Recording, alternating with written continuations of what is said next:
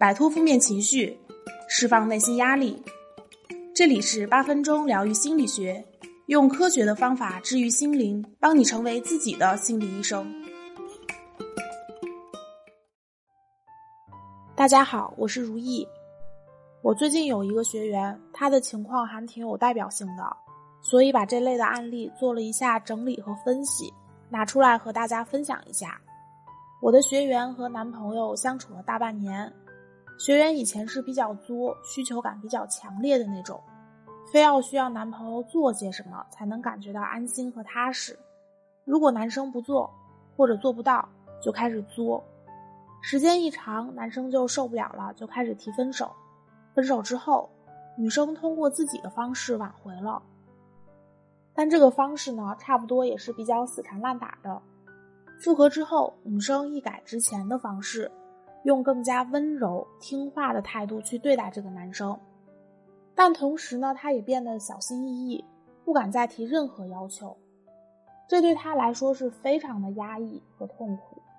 为了留住关系，她觉得自己内心非常的冲突，特别的委屈，但又不敢表达，所以找到我们。她觉得现在虽然复合了，但关系是不正常的。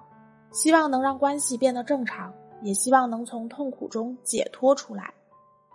其实很多人在闹分手后又后悔挽回伴侣，都会遇到这样的情况。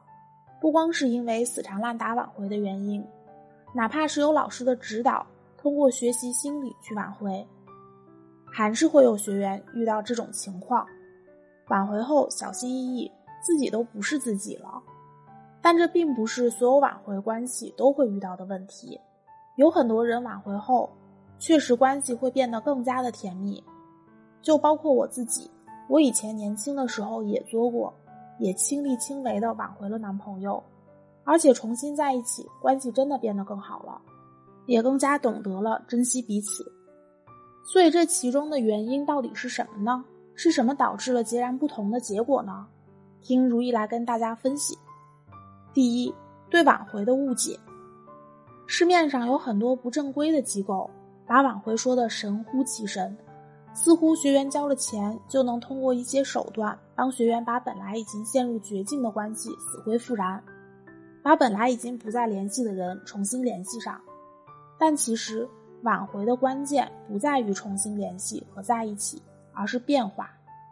一段关系能分开，说明有不合适的地方。如果要选择继续走下去，或者继续试一试，起码要对不合适做出调整和变化。更重要的是，选择挽回的那个人要用自身的变化影响关系的变化，而且这个变化是要由心而发的，是被人真的感受到的，双方都是会舒服的，这才是正确的挽回。所以，能联系、能复合，只是挽回的开始。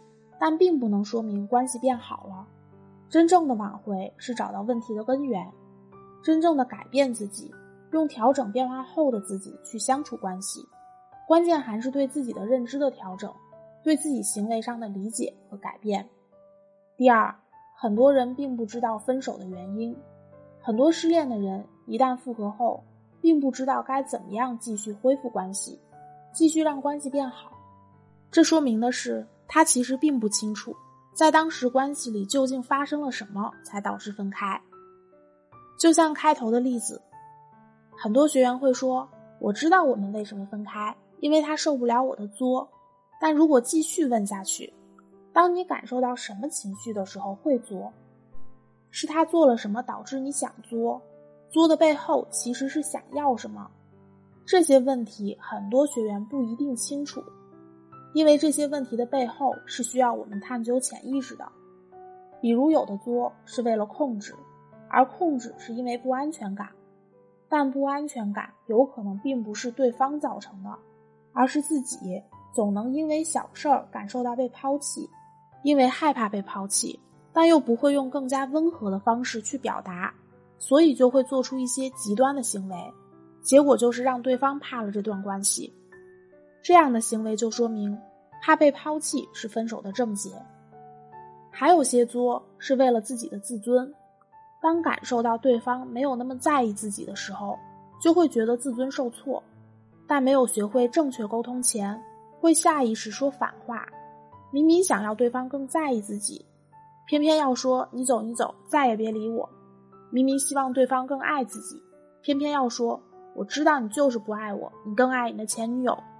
用这种方式将对方推远，但这样的方式潜意识中却是在维护自己的自尊。这也说明着这样做的人本身就有一定的低自尊感，这才是导致分手的症结。这两个只是例子，在每段关系中导致分手的具体症结是不同的。分析不清症结的挽回，挽回的只是表面的关系。这也是为什么很多关系挽回后还是有很多问题的原因。如果你也有这方面的问题，可以添加我的小助理微信。恋爱成长全拼加数字零幺五，帮你具体问题具体分析。第三，太想快速挽回，但内心没有改变，控制行为只是压抑。开篇我们说的学员案例，挽回后小心翼翼，并且很痛苦，可以看得出来，他明白表层原因是作，并且把作控制和压抑下来，以免自己再作，但是并没有解决自己内心的问题。所以他的内心还是很想作，所以才需要压抑，担心再分手，想作又不能作，这才是冲突的痛苦。这说明他根本没有真正的解决想作的心，压抑不等于解决。这也是市面上很多小机构的问题，比如帮忙代聊，比如用不正规的手段快速挽回，但是学员内心并没有成长，挽回后就只能压抑自己。结果后面就总是有爆发的时候，关系也就再次陷入了僵局。很多学员自己也是太想走捷径了，太想快速看到结果，而忽略了老师布置的自我提升的作业，改变内心的各种课程和方法。但最后往往会发现，痛苦的压抑就是捷径的代价。自己只有真正的发生了改变，才能真正解决胡作乱闹的心。不用压抑自己，都不会想去胡作乱闹才是正常的。我们常说，很多人内心其实就是个两三岁的孩子。男朋友三声电话铃响还不接电话，就会让他陷入巨大的焦虑。这就像一个哭喊着想让妈妈抱的孩子，一时间妈妈忙不过来，没有关注到孩子，孩子就会非常痛苦。什么时候我们内心的这个孩子长大了，可以做到延迟满足了？可以接受暂时不被关注了，在关系中才能真正的做到不随便胡作乱闹，控制他人。但这个过程是需要时间的。我们二三十年的行为模式和潜意识不可能一朝一夕就被改变，也是需要付出努力的。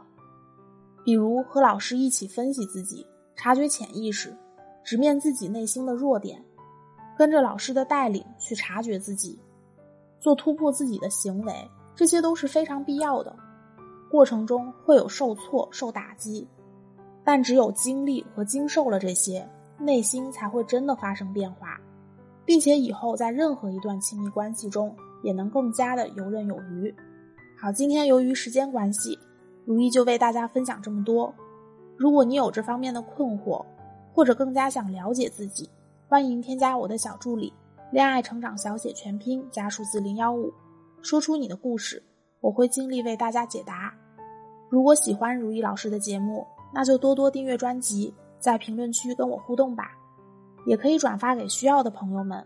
我们下期节目不见不散。